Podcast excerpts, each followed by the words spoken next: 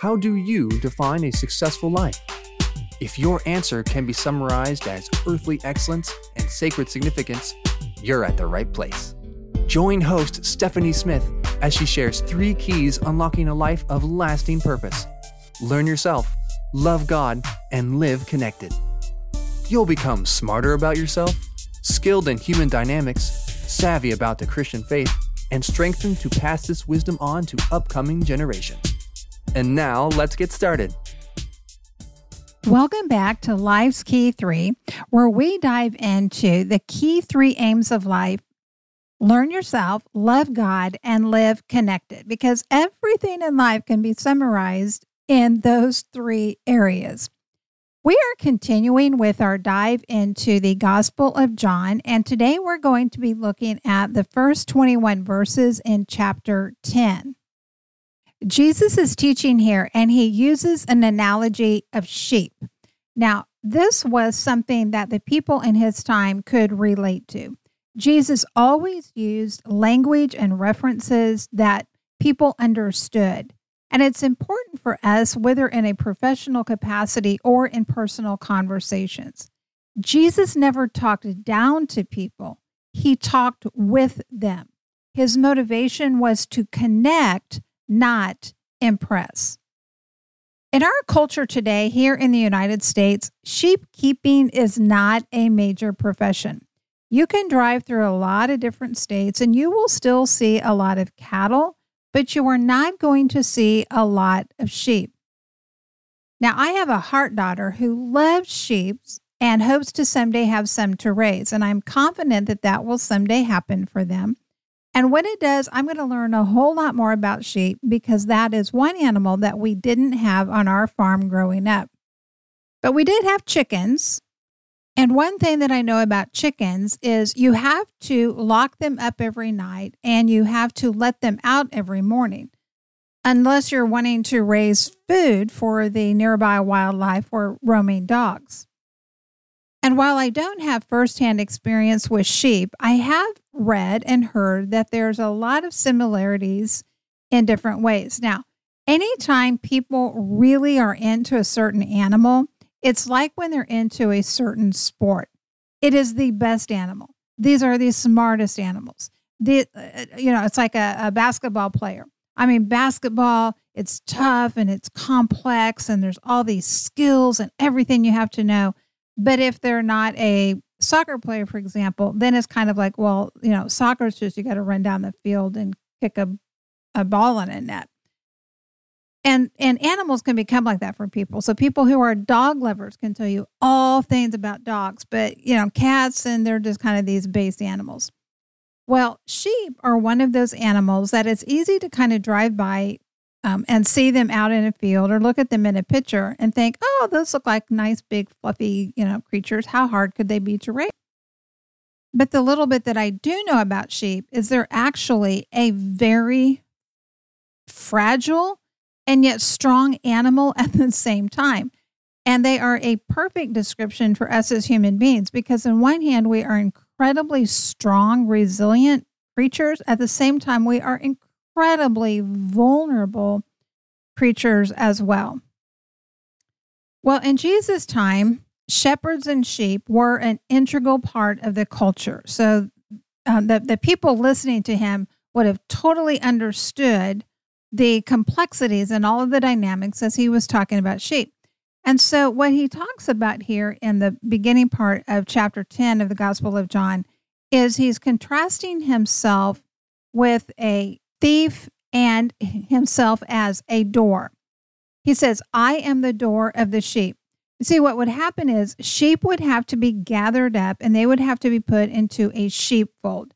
Think of a corral for cattle or maybe it's a pen for chickens, something that the sheep could be corralled into that would keep them contained. So, one, they wouldn't just wander off, and two, it p- would provide protection from them from intruders, which included thieves.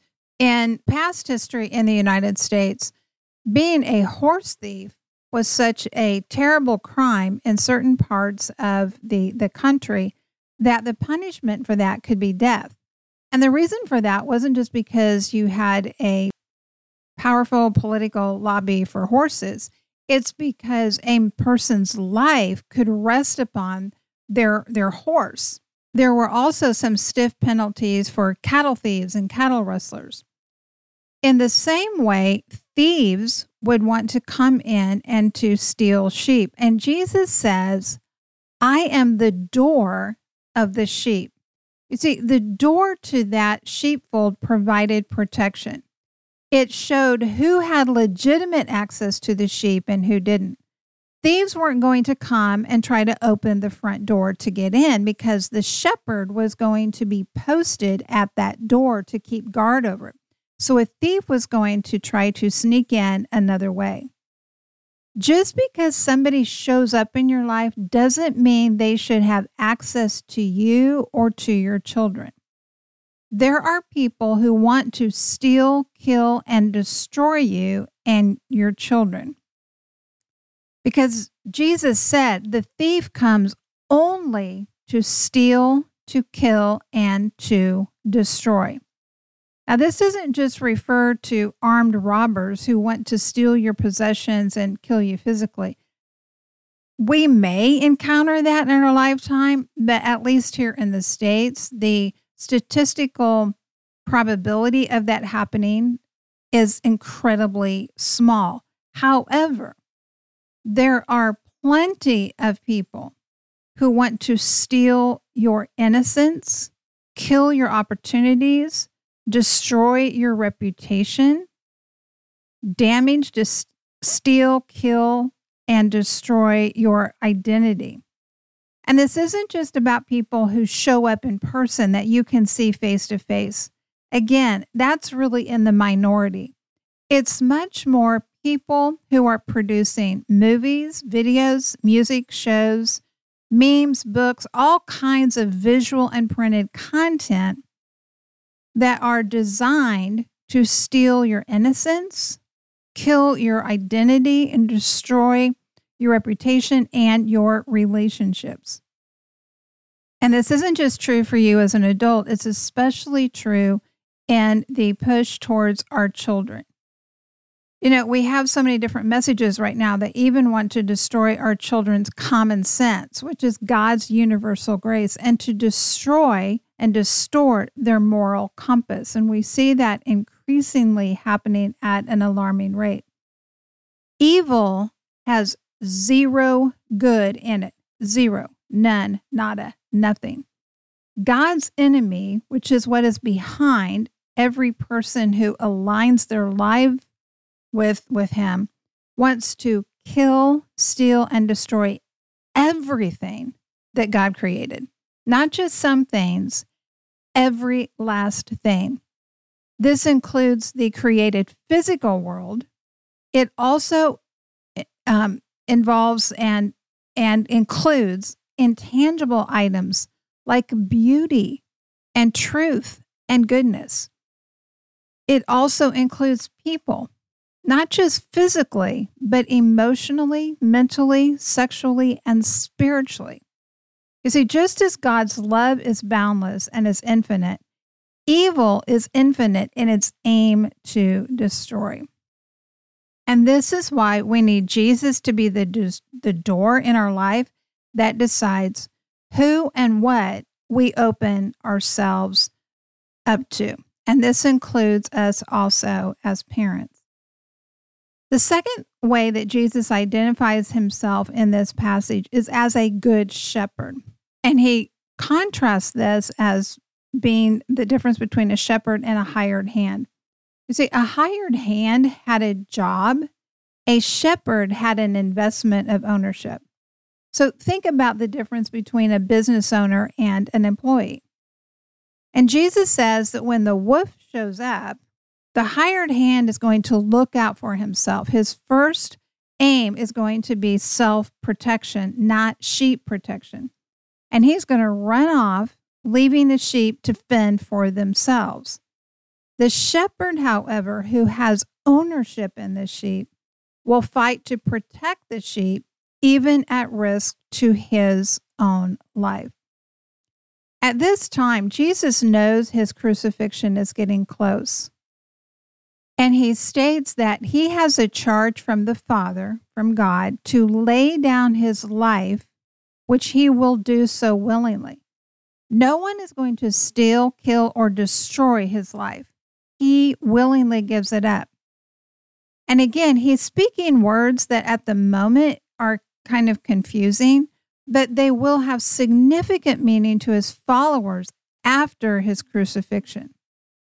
What would look to them at that time like Jesus being overpowered and conquered by his enemies was actually the greatest human triumph of all time. And that willingness to lay down his life not only gave us a way to salvation, it's also a model for us. You see, sometimes God will call us to do things that can look to all the rest of the world like a waste of our life. But in fact, it's exactly the opposite.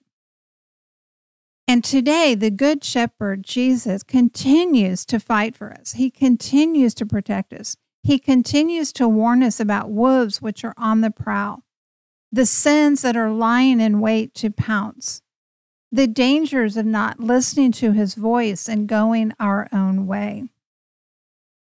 Jesus doesn't just identify himself as a shepherd, but he is the good shepherd. He is for us. We are safe with him. We can rely on him. That does not mean that we are never going to experience an attack from a wolf. The reality is, we live in a fallen world. We have our own battles that we have to deal with, with the tendencies towards sins and vulnerabilities that are unique and specific to us. And then we live in a world where there are general pulls into all different type, types of things that would pull us and lead us away from Christ, from not following him and from not staying in, in the sheepfold, if you will. But Jesus wasn't just a good shepherd at one point when he lived here on earth. He continues to be our good shepherd and someone that, that we can rely on. And even when we have those things that, just like Jesus' death, looks like failure, it looks like evil has triumphed, that's when we can trust that no, there is something bigger here that we cannot see in the moment but God has not abandoned us. After Jesus says these things and, and he, he talks about these things, and he says, I am the door of the sheep. And then he says, Not only am I the door of the sheep, but I am the good shepherd. The people's response is again divided. We've been watching this all through the Gospel of John. And so some say ah, he is demon possessed and is insane. Listening to him is a waste of time. And then others say, no, no, no, there's no way a person with a demon could could open the eyes of the blind. So we see this increasing disparity and the extremity of how people are responding to Jesus as he goes throughout his ministry. When Jesus' words were difficult to believe, his actions supported his claims. And this is so important for us to remember. Actions will always trump words when there's a discrepancy between what someone says and what they do. Always, every single time. When you speak truth, expect divided reactions. You may have wildly different reactions, just as Jesus did here you know, we've been watching these people become increasingly extreme in their assessments of Jesus, you know, throughout this gospel. But what we have to also understand here is we don't want to misuse or isolate this truth. We have far too often seen leaders who have pointed to opposition as validation of their message oh, look, what I'm saying must be right. What we're trying to accomplish here in this church or organization must be God's work. Otherwise, we wouldn't be getting attacked the way that we are. It is not opposition that validates or invalidates a message. It's alignment between words and actions alongside a holistic and correct interpretation of scripture that validates or invalidates a message. Every single time a prominent leader or organization has fallen, there has always been misalignment between what was being said and what was being done. Every single time. Sometimes that misalignment is covered up, it's excused, it's minimized, but it's always there. Truth never fears the light or intense scrutiny. You see, Jesus didn't just teach people and then disappear somewhere. Yes, he had his times of solitude, but he dwelt among us. He lived among people. He ate with them. He he shared his entire life with them. His life was an open book. He invited scrutiny and examination. And again, from this passage, we see that truth will always divide, but we want to see that in the context of Jesus' entire life and ministry so we don't extract just part of that and misuse that either for ourselves or when we are examining and evaluating other individuals to be able to say again that just because there is division that does not or opposition that doesn't validate or invalidate a message. It's alignment between words and actions and scripture that validate or invalidate whether someone and and the ideas that they are promoting are from God or not. So wrapping up. Number 1, we want to choose Jesus to be the door which grants access to the people, the ideas and messages for us and if we're parents for our children. And again, this isn't just people who are physically present in, in our lives, but people who are behind the messages that, that we receive, whether it's through media, through entertainment, through movies, um, what, whatever it is, we want to say, is Jesus the door that grants access to these messages and ideas or not? Secondly, it is to trust that Jesus is still the good shepherd who continues to care for, guide, protect, and provide. And third, know that truth, if you speak truth, it's going to bring division. It may be within your own family, it may be within your own circle of friends or community, but there should never be a division between what someone says and does. There should always be a welcome and appropriate willingness to be um, scrutinized, to be examined, to live in the light. All right, my friend, that's going to wrap up this episode for the uh, first part of John chapter 10.